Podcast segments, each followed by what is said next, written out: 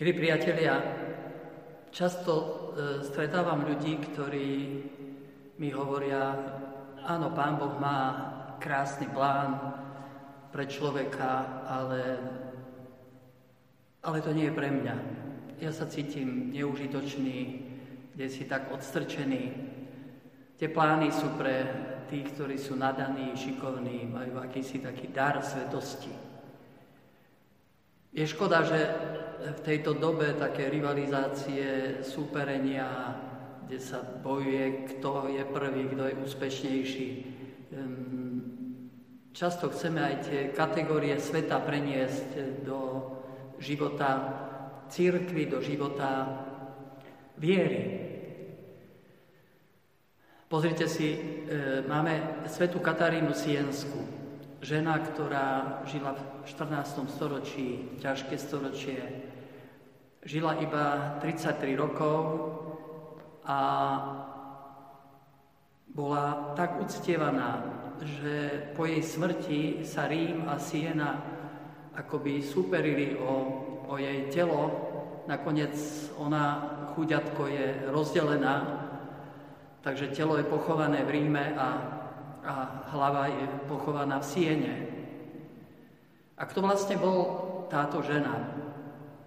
Pápež e, Jan Pavol II ju vyhlásil za spolupatronku Európy a dokonca je uctievaná ako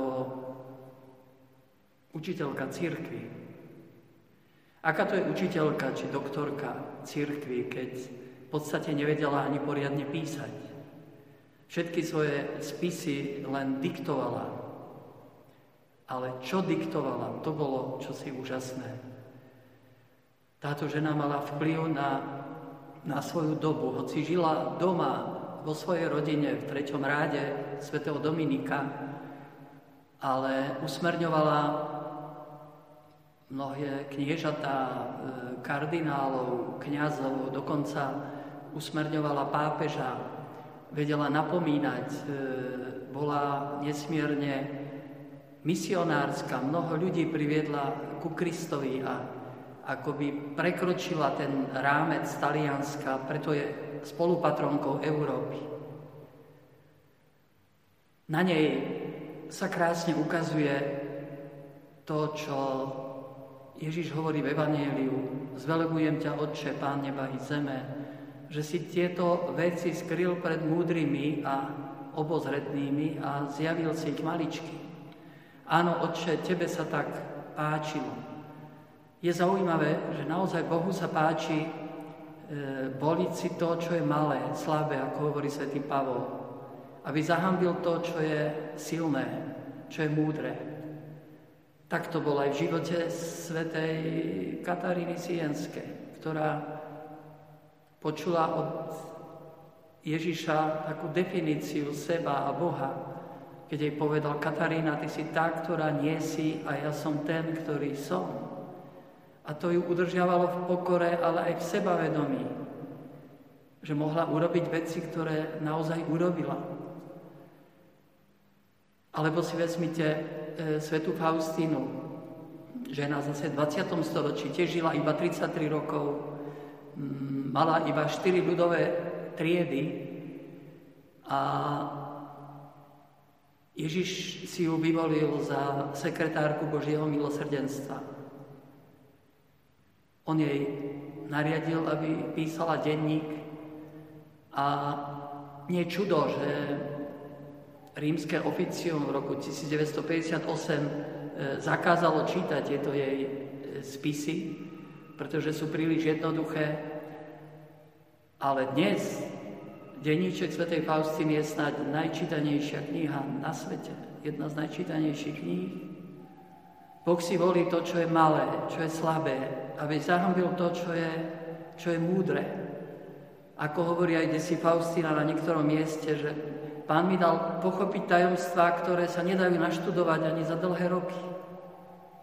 Je čosi zvláštne v tom Božom zalúbení pre tú jednoduchosť a pokoru. Nehovoríme tým, že nemáme študovať, v církvi máme aj veľkých učencov, ako bol svätý Augustín, Tomáš Akvinský, či aj svätý Pavol.